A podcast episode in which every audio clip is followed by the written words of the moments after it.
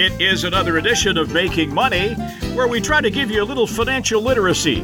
Dispensed by the financial coach, Ron Hebert, retired portfolio manager. I'm Gord Whitehead, a retired broadcaster. Ron, we told the folks last week we're going to talk about yields, especially dividend yields, and you mentioned that, you know, you're in the industry for over four decades as a portfolio manager, and, and you really had to go back and think about the last time you saw these kinds of numbers available to investors. The last time I saw yields this this good was really back in the early eighties when I started in the business. And so, you know, investors, that's one of the biggest challenges, Gord, they face when they, they get closer to retirement is how am I going to fund this? What kind of investments can I look at, or where can I go to be able to get the cash flow I need to be able to maintain my lifestyle?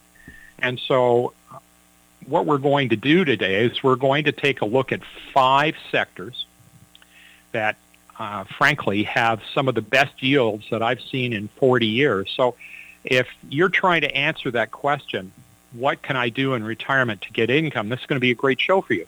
But it's also going to be a great show for you if you, you're saying, look, I don't have to get incredible returns in the stock market and with it take incredible risk. All I want to do is I want to get good, solid returns year after year. And typically companies that pay good dividends and increase those dividends on a regular basis are the kind of companies that you can own if you're a conservative investor. And uh, they'll generally, if you hold them for longer periods of time, historically, they've delivered the goods. Well, I can I can sort of say with a, a, a really good degree of certainty, you and I have known each other since you began your career, and we talked an awful lot about investing over the years, and, and we're on the same page. That's the way we think. And, I mean, I've been retired for, I guess, what, fourteen years now. I have to think about it for a minute. I don't live like a king, but I live comfortably because I followed that strategy. And I think I know a lot of other people in the same boat. You don't have to be greedy. You just have to get a decent return. And with these kinds of numbers, there's things you should be looking at. Let's start with telecoms. Like, they don't go away, right? No, and if you if you take a look, I mean, what really twigged me to do a show on this, Gord, was uh, I saw a chart with current yields for Canadian sector compared to a ten-year bond. And right now, the ten-year Government of Canada bond is got one of the highest yields it's had in years at three point five percent. But utility sector currently is yielding on average four point two percent. We're going to talk about ones that yield even higher. Uh, the financial index is yielding four point eight percent. And then you have the telecom index, which is yielding four point nine percent. This is an average of uh, most of the major stocks in that sector. Then you have the, the REIT, or Real Estate Investment Trust Index, which is yielding five point two. So we're going to look at these four sectors, utilities, financials, uh, REITs, and telecoms, because they're the four sectors that have the highest yield. And we're just going to take a couple of the stocks in each sector that have uh, a combination of high quality and good dividends. And we're just going to briefly run through to give you a list here of things to look at if you're trying to figure out how you can add some yield to your portfolio. Okay, let's start with the t- Canadian telecoms. Yeah, there's there's two right now that have really uh, outstanding yields. The first one is B C E, which is the symbol is B C E. It's Bell Canada Enterprises. Currently, its dividend is seven point nine percent, and of course, they've gotten some political backlash from both the federal governments and some of the provincial governments uh, because they're selling some of their community radio stations, uh, which, frankly, uh, they're being bought by uh, other companies, which, frankly, have a lot more of a community focus, and B C E is saying, look, uh, we've had these things for years. We're just not capable of generating a good profit from them. And, of course, they've got an ongoing fight with the C R T C as well. That's pushed down the stock, but B C E at the moment has a dividend of seven point nine percent. And don't forget, for most individuals, Gord, uh, you know, if you're if you're in the top tax bracket in places in Eastern Canada, I mean, you're paying fifty-three, maybe even fifty-four percent tax on interest, where with dividends, you're probably paying a, about a third, you know, thirty-three to thirty-five tax somewhere in there. So dividends, especially outside of a tax uh, efficient plans like uh, R R S Ps or, or you know, uh, the home ownership savings plan, uh, these kind of stocks with high dividend payouts are really good for uh, accounts that are just not tax-sheltered accounts, because you pay so much less tax on the, the yield than you would on interest income. It's not just radio and television they're involved in. Let's not forget that they are a telephone company as well. And a lot of people have phones these days, Ron. Yeah, and uh, of course, the the pipeline to get the to for you to get on the internet, the pipeline for you to communicate with other people, frankly, it all passes through uh, their cable, their satellite, their fiber optic network. So as that grows, you know, it's not phenomenal growth, but, you know, you look at uh, three percent growth in Canada of new immigrants coming in. Well, there alone, those people are going to have to get tied up to the internet, and not all of them are going to be able to afford it right away, but eventually everyone's going to have a cell phone and an internet connection, and uh, that helps their bottom line. Yeah, the growth is there. The other one is is TELUS, that's uh, been around a long time. Uh, I remember back to the Edmonton telephone days, but uh, that's a long time ago. TELUS, uh, yeah. they're paying a pretty good dividend too, aren't they? Yeah, their dividend is six point three percent, and and uh, I can't remember the last time I saw TELUS with a dividend of six point three percent. So, you know, it's a quality name in Western Canada. Uh, it's got good long-term growth prospects with some of the other things they're doing, and uh, you know, so over time, it's likely that you will get some growth with these two stocks. But if you're getting six point three percent to seven point nine percent on them, Gord, you're getting paid very, very handsomely while you wait. Okay, we move on to utilities. And again, as we've said countless times on this show, you come home from work every night, especially during the winter, the first thing you do is you turn on the lights. And the furnace has been running, and electricity is being used. Utility companies are just the backbone of, well, any country, really, aren't they? Yeah, and, and our utility companies generally are a combination of, uh, uh, they provide electricity, but they also provide natural gas to homes. Water. And everybody's saying, yeah, yeah and, and people are saying, well, you know, with uh, the move to renewables, uh, their days, especially the days of natural gas, are long over. But, you know, you look at anyone that is really taken the time to look at how long it's going to take to convert uh, over to to electrical powered everything. And we're not talking uh, years. We're not even talking decades. You know, these guys are still going to be around in forty or fifty years, because we're going to need natural gas in the mix, because, frankly, you just can't convert that fast. And, and the degradation that comes from mining, you try to get a new mine on these days, and it takes ten years for the process to, to work its way through. You might recall that one of the biggest copper mines in the world is now in Panama. And last fall, the environmental movement shut them down because they said that they were creating too much of a environmental degrada- degradation, and uh, they wanted to stop it. And you're seeing that all over the place when you try to start a mine, and which, frankly, you need all these metals to set up this uh, renewable society that we're going to have. So I think people aren't appreciating how long this transition is actually going to take. And so, you know, we've got two names we want to talk about in this uh, this sector. One is Capital Power, which provides natural gas and electricity.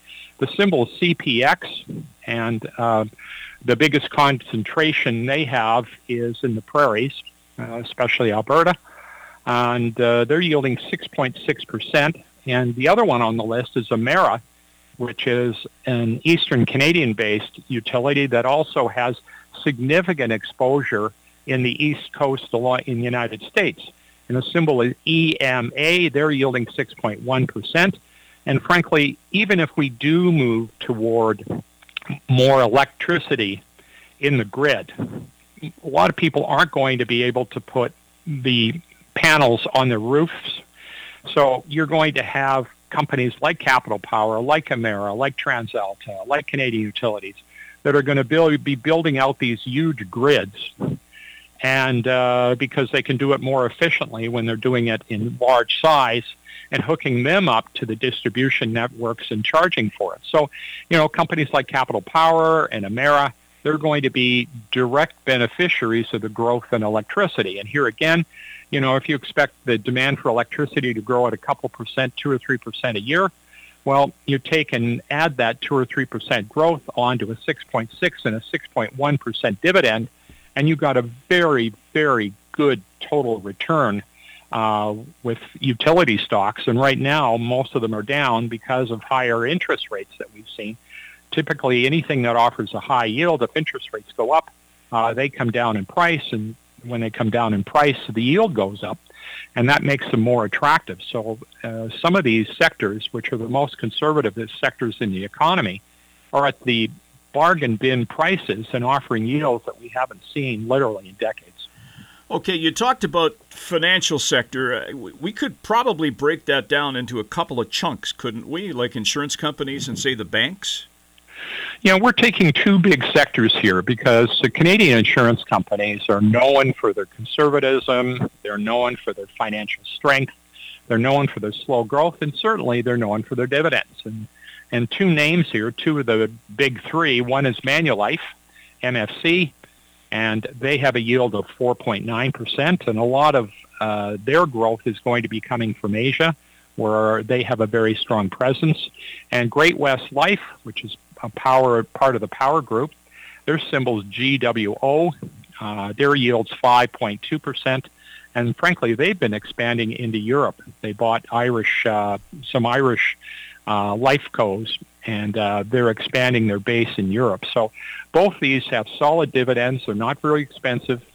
And uh, frankly, these are the kind of companies that increase their dividend every year. So if you're worried about inflation, uh, if you buy a bond or you buy a G I C, I buy a five-year G I C that's paying four percent, it's going to pay me four percent every year, even though next year if inflation's three or two point five percent, and the following year it's the same, and the following year it's the same, you're going to see the the buying power of the money that uh, a G I C or a bond earns uh, depreciate with inflation over time, where you get many of the stocks on this list, they've increased their dividends year after year. So you get some inflation protection, and many of them have actually grown their dividends significantly more than inflation over time. I often think of these, uh, like especially a company like Great West Life, and that old adage, buy that stock, put it in a drawer, and forget about it.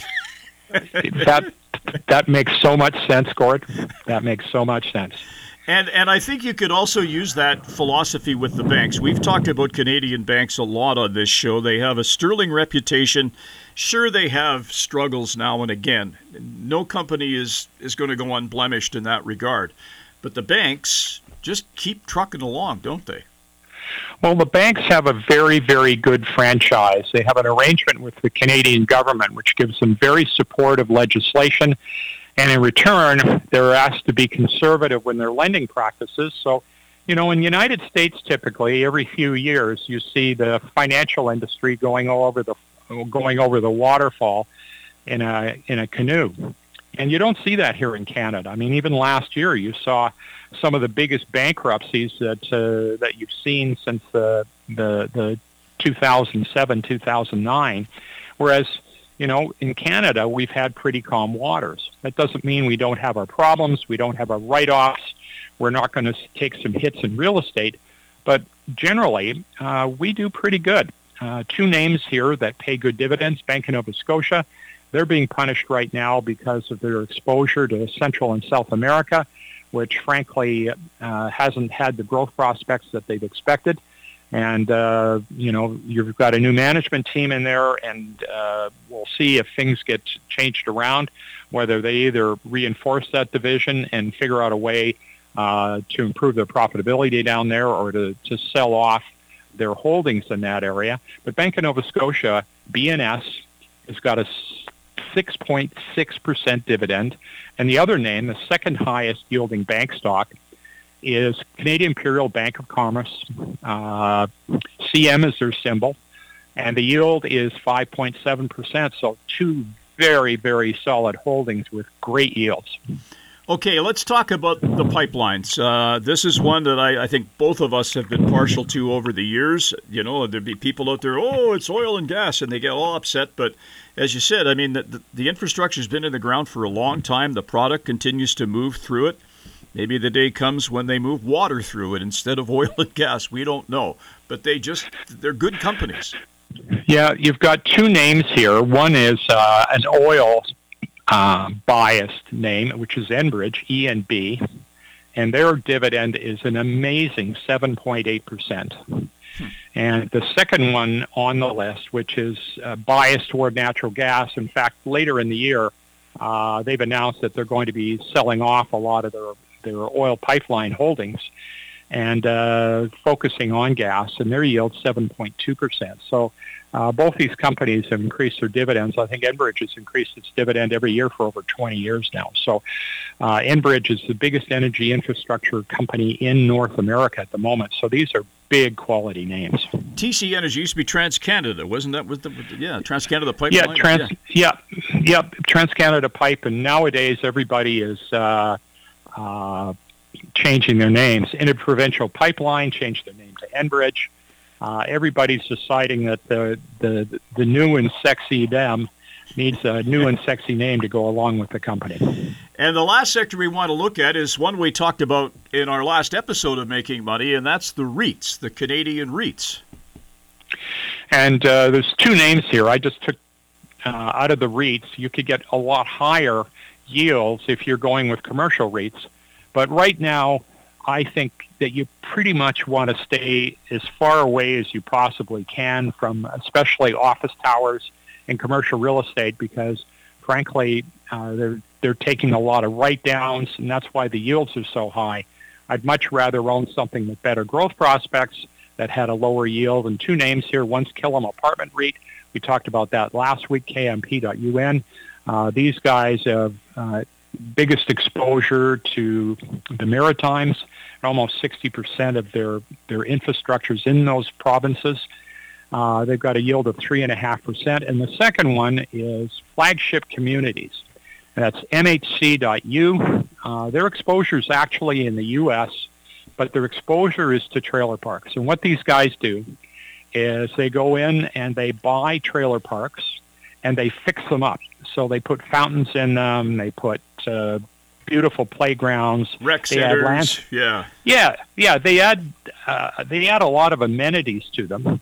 And right now, because it is harder for people to uh, directly own a single-family home, uh, the the the trailers and these uh, these mobile homes are ideal, and so we've seen a lot of growth in these areas because people that don't want to rent and want to have their own place and want to have a little more room, well, uh, this fills a market niche, and so Flagship is doing just that, and they're they're essentially in the northeast of the United States, and there's a lot of M A and P A units where, you know, fifty years ago, someone decided that they wanted to get into um, Uh, mobile home parks, and the mobile home park was built and kind of just sat there. Some of them are run down, but these guys fix them up, and they're able to find by fixing them up, they're able to increase the rent, and they're also being able to attract a whole new community of people that never would look at these things but before, but due to the economics of owning a home, uh, this is becoming an, an attractive option. So there you go. Companies that are paying great dividends, which could be a real fundamental building block of a good portfolio. There's no denying that. Uh, next time around, we're going to talk about our youngsters, Ron. We've touched on our kids before. Uh, what's the topic this time around? We're going to be looking at ten ways to help your kids become financially savvy. And, you know, I mean, we've talked about this on the show for over five years, Gord, about you get kids that not only graduate from high school, but graduate from university, and they have no financial tools. They don't zero. know anything about yeah. Yeah. zero. They don't know anything about credit. Uh, they can't even balance their bank statement. You know, they they they don't know how to budget. They don't know what the essentials are uh, regarding the most rudimentary aspects of finance. That's not a knock against so, them. I think that's a knock against the education system. That's my personal opinion. This is something that is sadly lacking in education these days. Yeah, and so we're going to be talking about some things that you can do as a parent to help your kids. So this will, A, make up for what isn't being taught in schools, and also we've got a few points which we're going to be discussing that if you're a parent, and most kids now have to take a life skills class. And I know when my kids were in school, we went to the teacher, and I added some things to the life skill class, which I came in and taught myself on on how to do rudimentary things, like how to start a business. We're going to be talking about some of those things next week. But, you know, you want to get your kids off to a good start, because it doesn't matter how smart they are. Unless they can manage their money, it's going to get squandered all the way. And so you've got to teach your kids some basic life skills, so we're going to give you some good tips on how to do that next week. All right. We hope you can join us then. On behalf of the financial coach, Ron Hebert, I'm Gord Whitehead. We'll talk to you next week with another edition of Making Money. The information presented is derived from sources believed to be reliable. This material is presented for information purposes only and does not constitute investment advice. Before acting on any investment information, a person should seek advice from an investment professional. The presenters may or may not hold positions in the securities discussed on this show and will not be responsible for any losses sustained from acting on this information.